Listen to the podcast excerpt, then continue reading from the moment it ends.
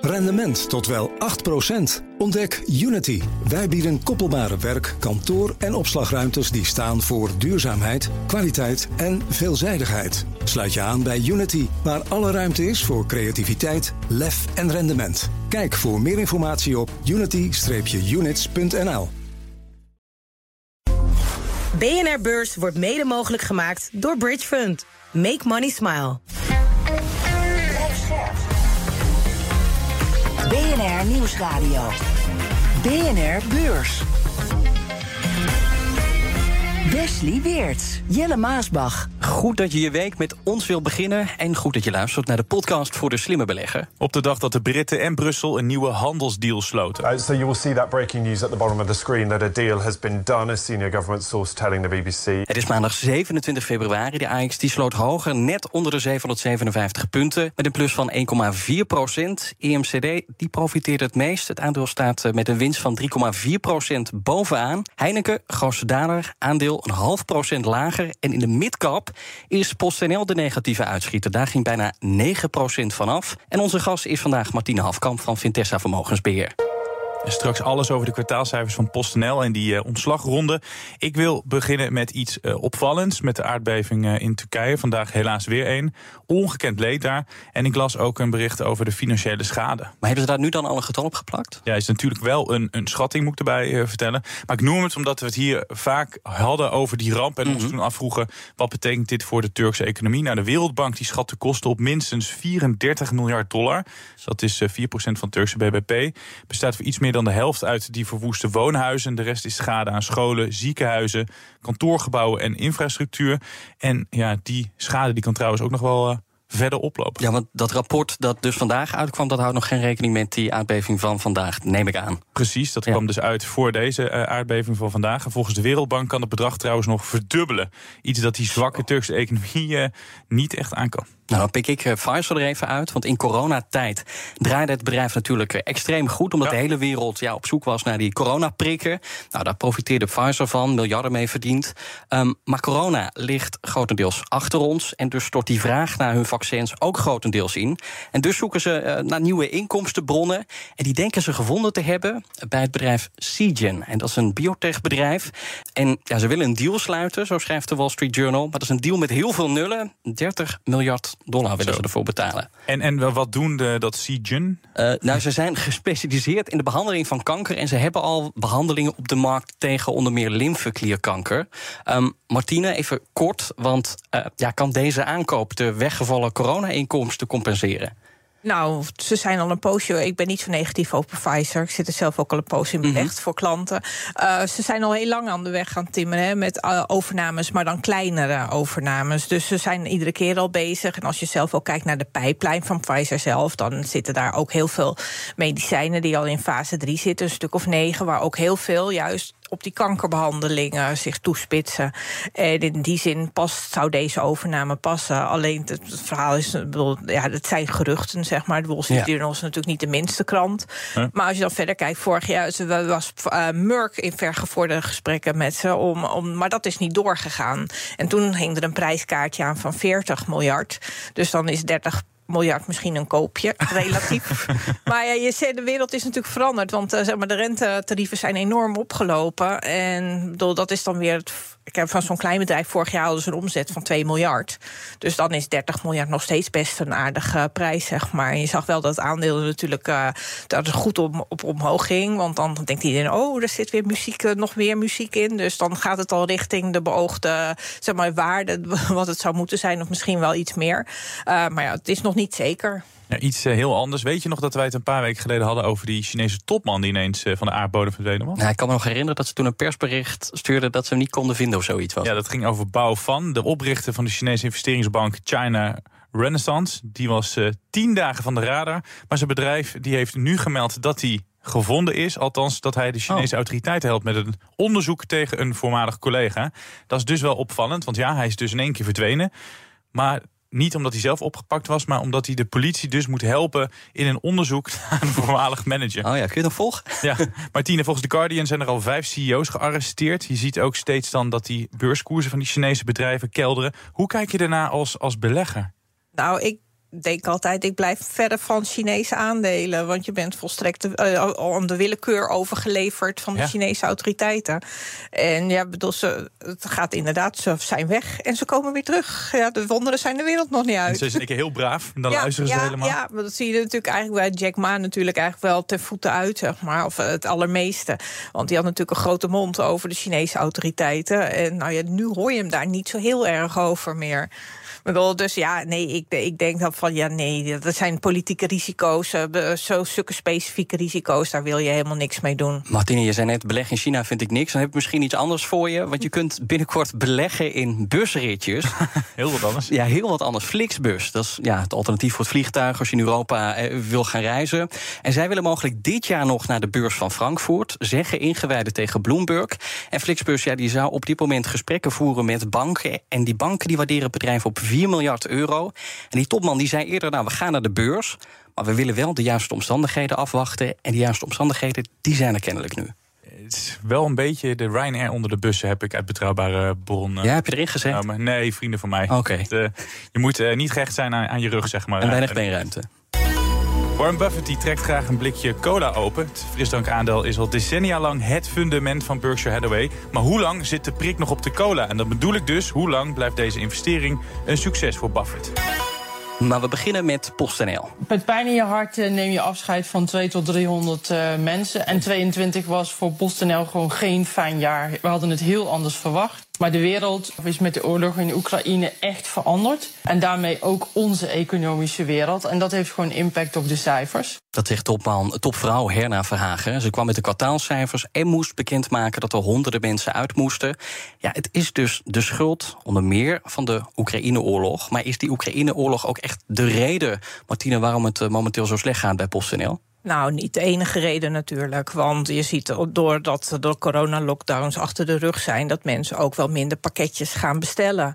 En de concurrentie op de pakkettenmarkt is volgens mij moordend. Uh, ja. DHL geeft aan dat ze ook nog steeds meer zeg maar, in, in, in de markt van PostNL willen gaan roeren. Ja, ze verliezen ook marktaandeel. Ja, dat, dat, zie je nu ook gebeuren. Dus, en natuurlijk heeft PostNL last van hogere kosten als je kijkt naar energie en naar vervoer. Bedoel, dat, dat snap ik allemaal wel. Uh, maar het is niet de enige reden, zeker niet. Nee, het bedrijf verwacht ook dat die moeilijke omstandigheden dit jaar blijven aanhouden. Moeten beleggers zich voorbereiden op een jaar vol uh, winstwaarschuwen? Nou ja, er zijn er al drie geweest afgelopen jaar. Dus in die zin uh, ben je daar in, is in ieder geval zijn beleggers daar wel min of maar aan gewend. Dat zie je, je bent erop voorbereid. Ook, ja, nou je ziet het ook terug aan de beurskoers. Ze hebben nu natuurlijk vooral gewaarschuwd, of eigenlijk de verwachtingen gemanaged in de zin van dat we voor dit jaar ook niet zoveel verwachten. En dat ze zeggen, nou, dit wordt een overgangsjaar.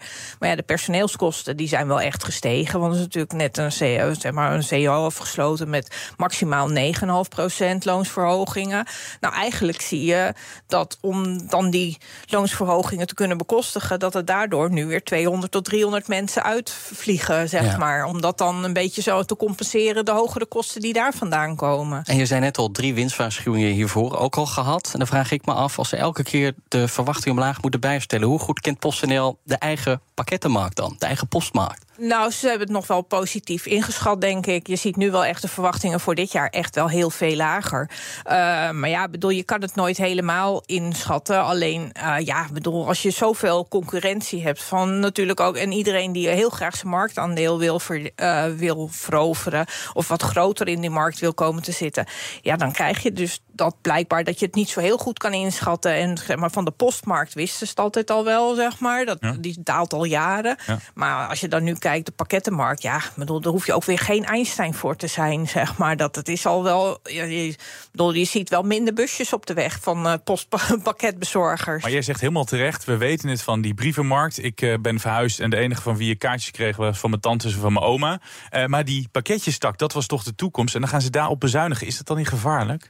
nou ja, het ligt eraan. Ze gaan niet zozeer op de pakketbezorgers bezuinigen, maar meer op het kantoorpersoneel. Maar ja, daar hoor je natuurlijk ook alweer van de vakbonden van. van ja, er wordt ook werk werkdruk daar ook weer Ja, hoger. ja. En op zich, ja, het is natuurlijk zo, als dan de markt weer aan zou trekken of wat dan ook, of ze wel marktaandeel zouden terug kunnen winnen, ja, dan moet je ook wel weer zorgen dat je mensen kunt eh, le- ehm, leveren of dat je die kunt vinden. Maar dan is het een grote gok. Ja, dat is ook een gok. Maar ja, aan de andere kant, je moet nu bezuinigen. Want dan, nou, de cashflow staat wel onder druk en zo. En als je, dus je moet wel iets doen. Nou, als je die hogere kosten moet je op de een of andere manier terugverdienen. En zeg maar, je kan niet echt heel veel meer op marges inleveren. Juist omdat eigenlijk die pakketten zo'n lage marge eh, business zijn geworden. Omdat iedereen zeg maar, meer op marktaandeel zit te sturen dan op een beetje winstgevende business. Ja, je had het net, je hoeft geen Einstein te zijn om die pakketmarkt een beetje te, te kunnen snappen.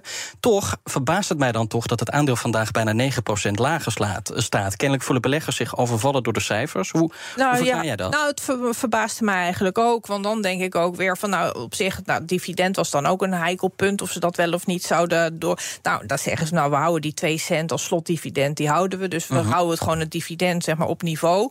Ja, dat wil 16 cent. Maar, en, en dan het aandeleninkoopprogramma, de tweede helft, die wordt voorlopig geschrapt. Nou, dat lijkt me niet meer dan logisch. Dat je die 86 miljard, miljoen, die laat je dan even staan. En dan kan je daar nuttigere dingen mee doen. Dus ja, het verbaasde me eigenlijk ook dat er dan nog weer zo heftig op gereageerd wordt. Terwijl je dan, als je weer verder kijkt, ook in de markt, bol.com heeft gezegd dat er minder, eh, dat de omzet naar beneden ging. Nou, Ja. Coolblue gaat het ook niet helemaal. Ik bedoel, die hadden toen naar de beurs willen gaan, is niet doorgegaan. Maar daar zie je het ook de, dat de wereld Ja. een beetje veranderd is. Dus Je had wel.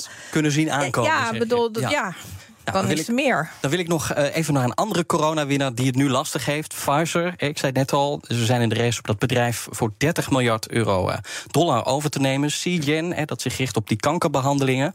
Wil Pfizer met die deal bewijzen dat ze ook na corona nog kan blijven groeien? Nou, ze zijn bij, bij, ze zijn bij Pfizer niet gek natuurlijk, dus dat doen ze al een poosje. Mhm. Ze zijn alleen exponentieel gegroeid door corona. Ja. Maar met dat mRNA wat ze dus ontwikkeld hebben, daar hebben ze wel echt goud mee in handen eigenlijk. Want ze zijn er ook bezig met griepvaccins en ook met een medisch eh, een vaccin tegen gordelroos. Nou, daar verwachten ze zelf heel veel van. Dat griepvaccin zou voor 10 miljard omzet kunnen zorgen. Gordelroos op termijn ook wel voor een eh 6 miljard eh, Nou, omzet kunnen zorgen. Op termijn, want we, die, die coronavaccins inkomsten, die vallen heel snel weg. Ja. Maar we willen dat ook best wel snel weer opvangen door een ander medicijn. Zit er op de korte termijn ook voldoende in de pijplijn? Ja, dat denk ik wel. Ook, ook dan denk ik weer van dat dat wel zo is. Natuurlijk, bedoel, ze hebben zelf ook al. Ze, ze geven van, van de hele tijd hebben ze ook aangegeven. Nou, dat de coronavaccin dat scheelt zoveel. we Weten, is zoveel miljard omzet. Ja. Maar aan de andere kant, hun, hun medicijn, wat we nog steeds wel nodig hebben, omdat er nog steeds mensen zullen zijn die zwak zullen blijven. eh, dus dat medicijn nodig hebben, dat heeft goedkeuring gekregen in Europa, in de Verenigde Staten, in Nederland zit het is zelfs in het basispakket. Dus daar komt nog wel heel veel omzet uit. En natuurlijk, bedoel, eh, ze zijn heel hard aan de weg aan het timmeren. Dus ook, al- maar dat is net als alle, alle farmaceuten altijd moeten. Met natuurlijk een pijplijn waar je goede medicijnen over moet, eh, moet kunnen hebben. En dan heb je, heb je al zoveel testresultaten nodig. En het een gaat sneller dan het ander. Maar in principe hebben ze nog steeds wel eh, genoeg in de pijplijn zitten om nou, je niet het helemaal op te kunnen vangen. Want dat hoeft ook niet. Maar gewoon wel door te gaan met hoe het was voor corona, zeg maar. Maar jij zegt dus een paar keer, ze hebben genoeg in de pijplijn. Dan zou je kunnen zeggen, oh, dan hebben, ze die overname ook niet nodig. Nou ja, bedoel, het, het- je krijgt nu natuurlijk wel de kansen. Wat ik net zei, als Merck vorig jaar voor 40 miljard bezig En was. en 30, ja. Dan heb je het weer relatief goedkoper, zeg maar. Eh, maar aan de andere kant. En je hebt nu natuurlijk ook die kansen. Het is toch meer een beetje in zeg maar, de biotech. En dat er nog veel geïnvesteerd moet worden. Mhm. Als die rente oploopt, dan wordt het meer dat soort bedrijven die heel veel geld nodig hebben. En een vreemd vermogen. Dat worden dan meer hapklare brokjes voor die grote farmaceuten natuurlijk. Maar wat Jelle eigenlijk zegt, is kennelijk hebben ze onvoldoende vertrouwen in de middelen die ze nu zelf ontwikkelen. Nou, Anders hoef je het niet te kopen. Ja, nou ja, je kan ook denken, ik heb nog zoveel, eh, zoveel geld wat ik graag aan het werk wil zetten. En eh, bedoel, je kan het nu eh, wel op de rekening zetten en laten staan. En nou, dat staat niet helemaal stof te vangen in Amerika. maar dan, dan, ja, bedoel, je kan het beter productiever aan het werk zetten. Want je wil natuurlijk ook altijd op meer paarden wedden. En het is zo, als je gewoon. Als je dan denkt van nou, dit past goed ook in onze zeg maar de, de lijn van medicijnen die wij hebben. En dat is dan relatief goed te doen. Ja, dan kan je er altijd over praten natuurlijk. BNR Beurs. Dan naar de grote vrienden in de Verenigde Staten. En de handel op Wall Street. Ik zie alleen maar groen op de borden. De Dow Jones wint drie tiende van een procent. De S&P 500 wint een half procent. De Nasdaq zelfs 0,8 procent. Ja, vorige week was de slechtste week van 2023 op uh, Wall Street, Martine. Wordt dit een beter weekje, denk jij? Nou ja, dat weet ik niet, want het is pas maandag. En het was natuurlijk, het ging over renteangst en recessievrees die weer terugkwam. Nou, met die rente is nog niet zo heel veel gebeurd. Dus in die zin is het dan opmerkelijk dat dan ineens de koers weer zo hard oplopen. Maar dan zag je weer natuurlijk dat eigenlijk de woningverkoper dat dat weer meeviel. Dus dan denkt iedereen, oh, het slechtste is achter de rug. Uh, dus of het wordt misschien niet zo slecht. Dus ja, in principe, we willen heel graag naar boven. Maar ik denk dat er toch heel veel afhangt van gewoon de inflatieverwachtingen en uh, de inkoopmanagers en de vertrouwen. Ik bedoel, we zullen de komende tijd, denk ik, meer een beetje op en neer schommelen van hoe de inflatie zich ontwikkelt en wat we dan verwachten van de centrale bankiers, hoeveel renteverhogingen die nog zullen gaan doorvoeren. Ja, helder. Ik wilde één aandeel uitpikken dat opvalt. Union Pacific, dat is een beursgenoteerde spoor, spoorwegholding. Hoe vaak hebben we het erover gehad? Weet ik eigenlijk niet. Nooit? Nee, nooit. Nee, ik, ja, je hebt me wel een keer over bijgepraat. Maar ik weet niet of dat in de uitzending was of hier op de redactie. Nou, dan zie je dat we het toch niet goed voor hè, dat het niet gespeeld is. Nee. Ik had gehoopt dat je zou zeggen, nou, daar hebben we het nooit over gehad. Nou, dat klopt. Maar we hebben het er nu wel over, want het aandeel stijgt zo'n 10%. Omdat de topman aankondigt dat hij weggaat en een opvolger heeft gevonden. Lijkt me best wel pijnlijk voor de beste man. Komt dat vaker voor dat beleggers zo lyrisch reageren op een ja. uh, vertrek? Ja, dat zie je wel vaker natuurlijk. En dan, is het, dan hopen ze dat nieuwe bezem schoonvegen. Maar in het geval van een spoorwegmaatschappij. Bedoel, zit Warren Buffett vindt dat ook heel leuk in om dat soort bedrijven te beleggen. Want dat is natuurlijk echt die infrastructuur. En dat is heel fijn om in te. Omdat dat altijd, dat heb je altijd nodig. Dat zijn van die sectoren waar gewoon de inkomsten lekker doorgaan. Maar ja, je ziet het wel vaker hoor. Dat het. Uh, nou, je bedoel, dat, dat mensen heel blij zijn als er iemand weggaat waar we niet zo blij mee zijn, zeg maar. Dat zag je bij Disney bijvoorbeeld ook. Ja, dan word je op een zijspoor gezet. BNR Beurs. En dan naar deze hoogbejaarde belegger die nog steeds niet achter de geranium zit. I like to teach the world to sing in perfect harmony. I like to buy the world a Coke and keep it company. Warren Buffett, ik, moet altijd denken aan zo'n lieve opa... die hier de liefde verklaart aan Coca-Cola. Een van de lievelingetjes uit zijn beleggingsportefeuille. Ja, Martine, van welk aandeel uit jouw portefeuille... word jij net zo vrolijk dat jij ervan uh, gaat zingen? Nou, ik hoop dat ik niet zo verliefd word op aandelen... als wat ik nu net hoor. Want dan durf ik er ook geen afscheid meer van te nemen. Nee, maar wat gewoon altijd fijn is... dat je gewoon aandelen in portefeuille hebt... die je gewoon lang in portefeuille kan hebben... waar je niet zo erg zorgen over hoeft te maken... en dat gewoon lekker dividend lekker binnenkomt. Ja. Uh, want op de lange termijn is altijd dividend... een betere zeg maar, bijdrager aan het rendement dan koersschommelingen. Dus. Ja. Hey, zonder, zonder dolle, serieuze zaken. Die cijfers van Berkshire Hathaway, wat maak jij ervan? Want wij zagen koppen als jaareinde in mineur. Uh, topbelegger Warren Buffett verloor flink op de beurs, maar ook een topjaar voor Buffett. Ja. Wat is het nou? nou de toon die de muziek maakt, hè? Want dat klopt inderdaad. Uh, maar als je gewoon kijkt. Nou, kijk, ze, hij moet natuurlijk al van beursgenoteerde ondernemingen moet je de marktwaarde erin zetten. Nou, ja dan zie je dat het uh, een niet zo'n goed jaar is. Want december was een slechte maand. Want toen kwam de recessievrees en de renteangst. Dus ja, dan, moet je, dan staan de lagere koersen en tel uit je verlies, zeg maar. Maar als je dan weer verder kijkt, in januari is dat eigenlijk zo goed als goed gemaakt alweer. Als je kijkt hoe hard de koersen toen gingen. En hij zegt daar zelf ook van: van ja, je moet wel echt uh, kun, zeg maar, resultaten kunnen lezen. Want anders zou je tot hele vervelende conclusies kunnen komen. Want operationeel, als je, en dan ook weer met wisselkoerseffecten, die had je natuurlijk ook nog. En als je dat er allemaal uithaalt, dus gewoon zoals, zoals Buffett zelf ook kijkt, lange termijn, dan heeft hij een hartstikke goed jaar gedraaid. Ja, eh, maar dan is het wel bijvoorbeeld als je naar Apple kijkt, dat is een enorm onderdeel van zijn portefeuille. Door de koersschommelingen van Apple schommelt ook de winst van Berkshire. Is dat niet de link dat je veel te afhankelijk wordt van één bedrijf? Hoe kijk je daar als vermogensbeheerder nou, Hij, nou, ik zou, hij spreidt wel, alleen hij spreidt op een andere manier als dat ik zelf zou spreiden, zeg maar. nou ja, bedoel, hij is natuurlijk inderdaad wat je zegt, die positie van Apple, die is hartstikke groot. In, zelfs in de portefeuille van eh, Berkshire Hathaway. Ehm, en hij spreidt eigenlijk binnen een paar sectoren, zeg maar. Want er zit hier niet verzekeraars en bangen. En hij zit natuurlijk in infrastructuur.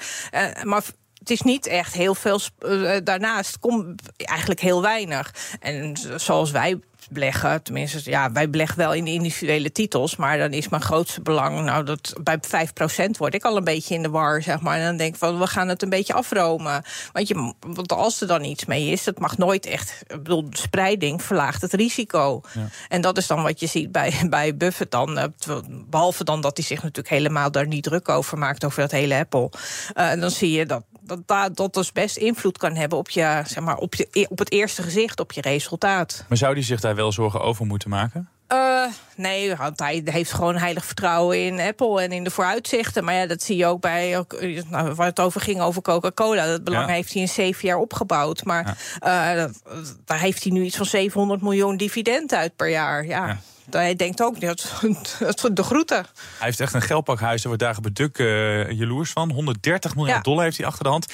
De afgelopen jaren zei hij de hele tijd aandelen zijn te duur. Ik weet niet wat ik met het geld aan moet. Denk je dat hij nu wel een betere bestemming gaat vinden? Nou, hij heeft natuurlijk vorig jaar voor het eerst wel weer eens een over, of echt een bedrijf overgenomen, ja. een verzekeraar. Um, wat hij verder, wat natuurlijk de raarste move van hem afgelopen jaar is geweest, zijn de aandelen TSMC die in het derde kwartaal gekocht hebben, in het vierde kwartaal eigenlijk zo goed als weer verkocht. En in de jaren daarvoor kocht hij eigenlijk veel meer eigen aandelen in dan dat hij het afgelopen jaar gedaan heeft. Had hij altijd anti-inkoop eigen aandelen? Ja, dat is hij eigenlijk wel, ja. Maar dan doet hij het toch omdat hij ze toen te goedkoop vond. Nou, dat vindt hij dus nu blijkbaar niet. Want anders koop je niet zo weinig aandelen in.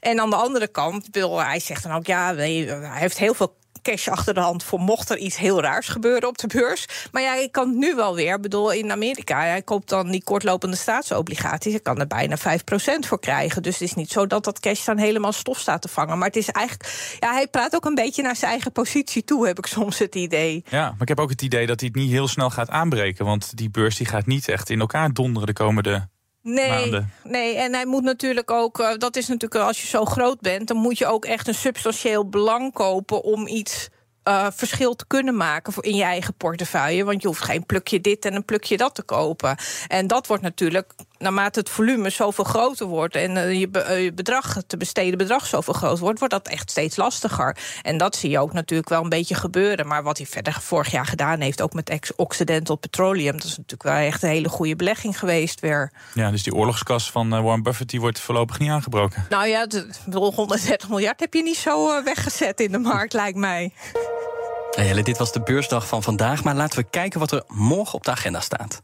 Ondanks dat het einde van het cijferseizoen langzaam in zicht komt, zijn er nog wel wat bedrijven die de revue passeren, zoals bijvoorbeeld Asmi. Dat kwam in een trading update over het vierde kwartaal al met een veel hogere omzet dan waarop was gerekend. En doordat leveringsproblemen grotendeels waren opgelost, kon Asmi meer opdrachten uitvoeren. En ook de maker van elektrische voertuigen, Rivian, die komt met resultaten. En die vooruitzichten, die zien er niet goed uit.